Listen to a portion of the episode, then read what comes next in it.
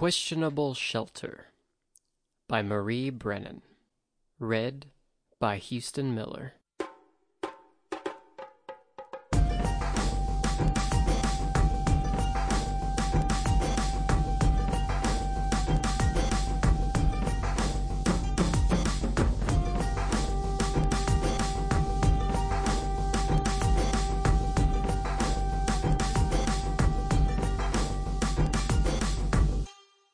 Snow was getting thicker. Mitsu wasn't worried for himself. Not yet, anyway.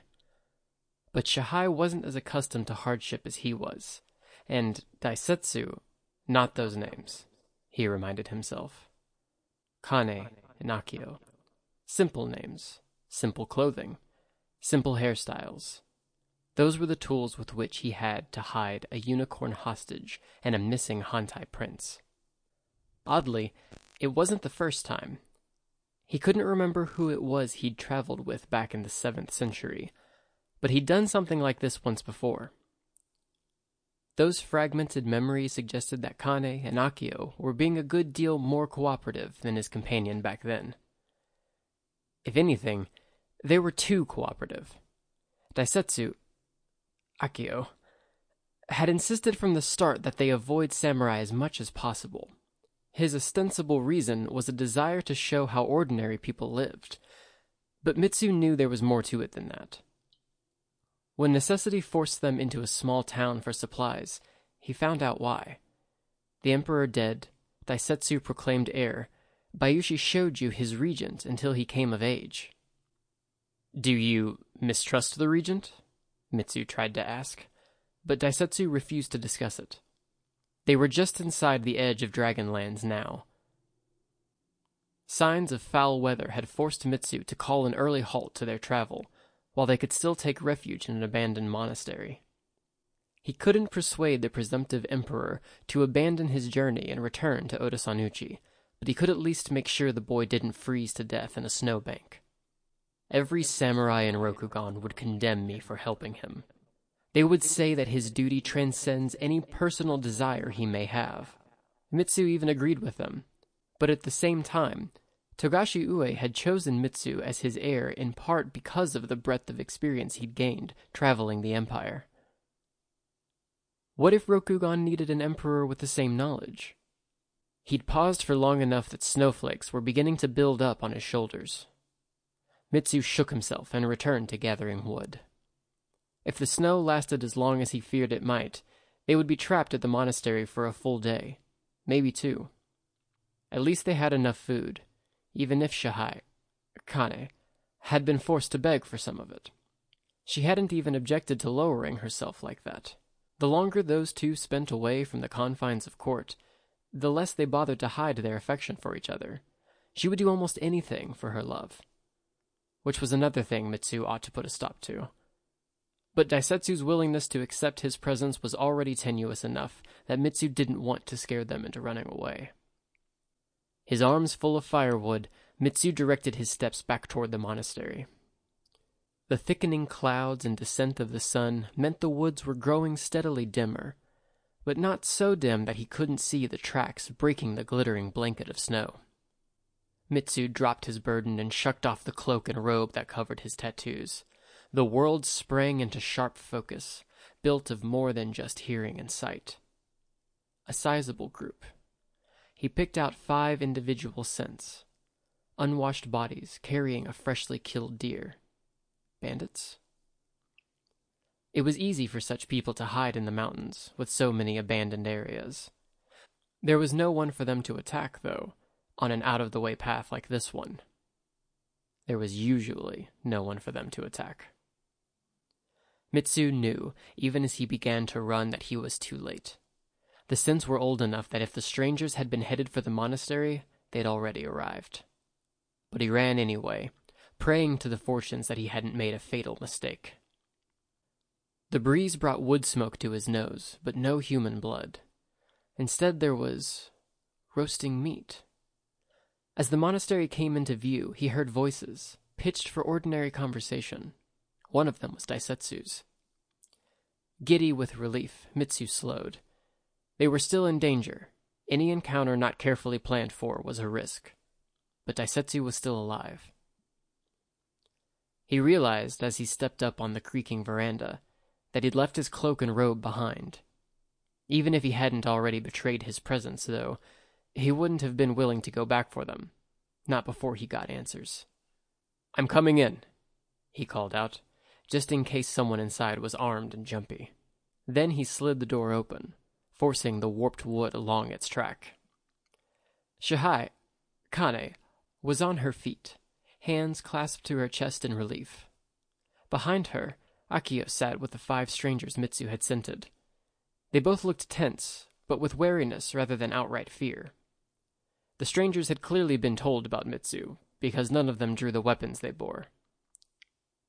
Two ronin, a man and a woman, marked by the daisho they wore. The other three appeared to be peasants, and one of them had an unstrung bow propped up at his side. Presumably, he'd brought down the deer whose meat was now roasting over the fire. Mitsu's mind reflexively played out the possibilities. He could call on his tiger tattoo, go first for the female Ronin. She looked the more hardened of the two, then the male one. By then the archer might have strung his bow, and the ceiling in here was high enough for him to use it. But Shahai wouldn't sit still while Daisetsu was threatened. He just hoped neither of the other two peasants was actually a Ronin Shugenja. Akio stood up. Minoru-san, I'm glad you're back. These travelers were caught by the storm, like we are, and asked to share our shelter. Minoru, the male Ronin said, not bothering to hide his disbelief. You're Togashi Mitsu. There were disadvantages to being the most famous Ise Zumi. Mitsu folded one hand over the opposite fist and bowed. Well spotted, but names serve many purposes, and for now, the name that best serves my purpose is Minoru. This is Ichiro-san, Akio said, nodding his head at the speaker. The other Ronin is Sato-san, and these are Terao-san, Hoshu-san, and Yuki-san. The last peasant named bowed her face to the floor. Like Ichiro, she must know that Mitsu was the clan champion's heir.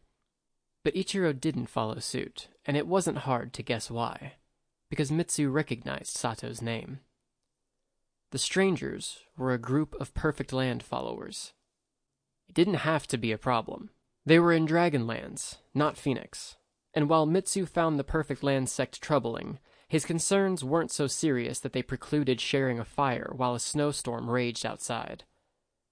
But when one of the people around that fire was the Emperor, they must, at all cost, be prevented from identifying Akio and Kane. Mitsu hoped Shahai had kept her mouth shut. She'd been working on scrubbing away her unicorn accent, but it still slipped through in moments of stress. He nodded his head to the Perfect Land followers and said, Our shelter will be warmer with more to share it. Let us wait out the storm together.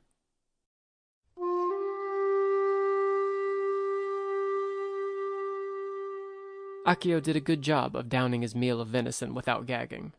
Kane didn't mind, and Mitsu had long since learned that he couldn't always adhere to vegetarian strictures in his travels, but living in the Forbidden City had given Daisetsu no exposure to the autumn leaves that formed a significant part of the peasant diet in Dragonlands. If Mitsu hoped that experience would make Akio shun the newcomers, though, he was profoundly disappointed. Daisetsu had committed himself to experiencing life outside the imperial court. They'd had strenuous arguments over Shahai being the one to beg for alms, Mitsu only winning out when he insisted it was a matter of personal safety. With the eight of them trapped inside a crumbling monastery, while a snowstorm raged into the new day, there was no chance the others would not see Akio's face, and if he held himself too far apart, it might seem suspicious. But does he have to question them so eagerly? Not that the strangers were very forthcoming with their answers. Sato, Mitsu knew, was very highly placed in the sect. Anything that put her on the road must be fairly significant, and the direction of the tracks he'd seen told them they were returning to Dragonlands, not leaving. But where they'd been, and what they'd been doing. The perfect land? What's that? Kane, sitting close by Mitsu's side, jerked as if she wanted to leap up and say something.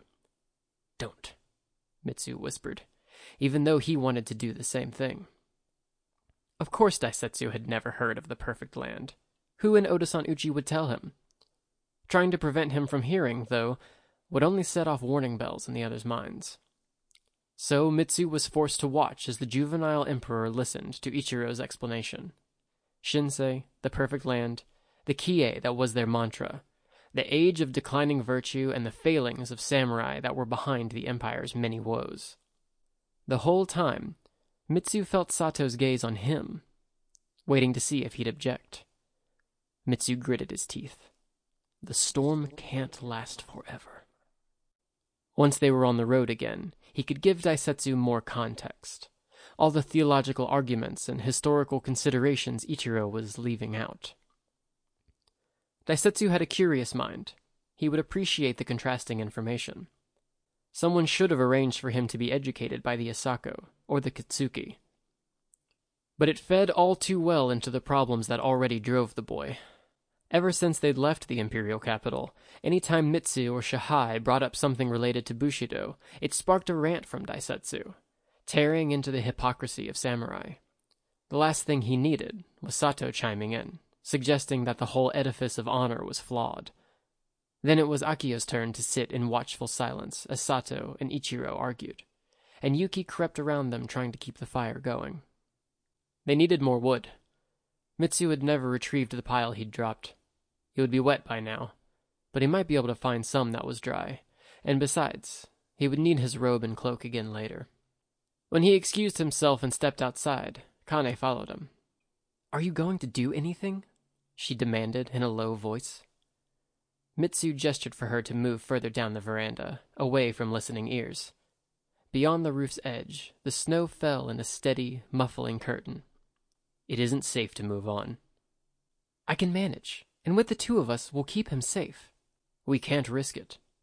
The muscles of her jaw stood out as she clenched her teeth. Then at least stop him from listening to that poison. Mitsu shook his head. That would draw even more attention to him. Then draw attention to yourself instead. Do something weird. Recite a koan, or, or, whatever it is you people do. Shahai was forgetting herself in her worry.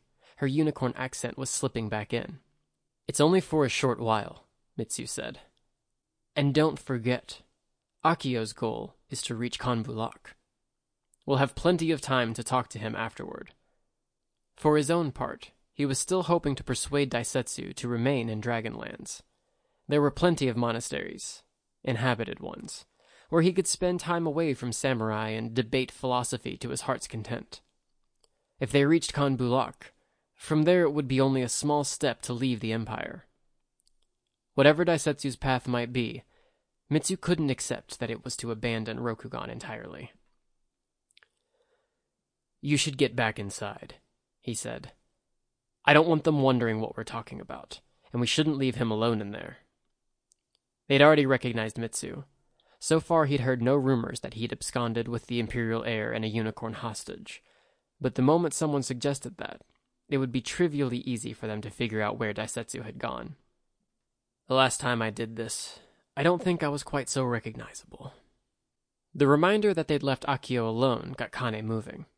Mitsu awakened his wolf tattoo and set off to find his buried clothing and some firewood.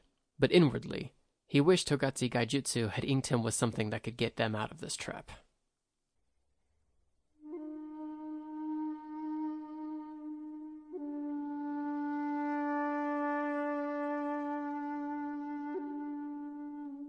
Mitsu remembered being Daisetsu's age, more than once.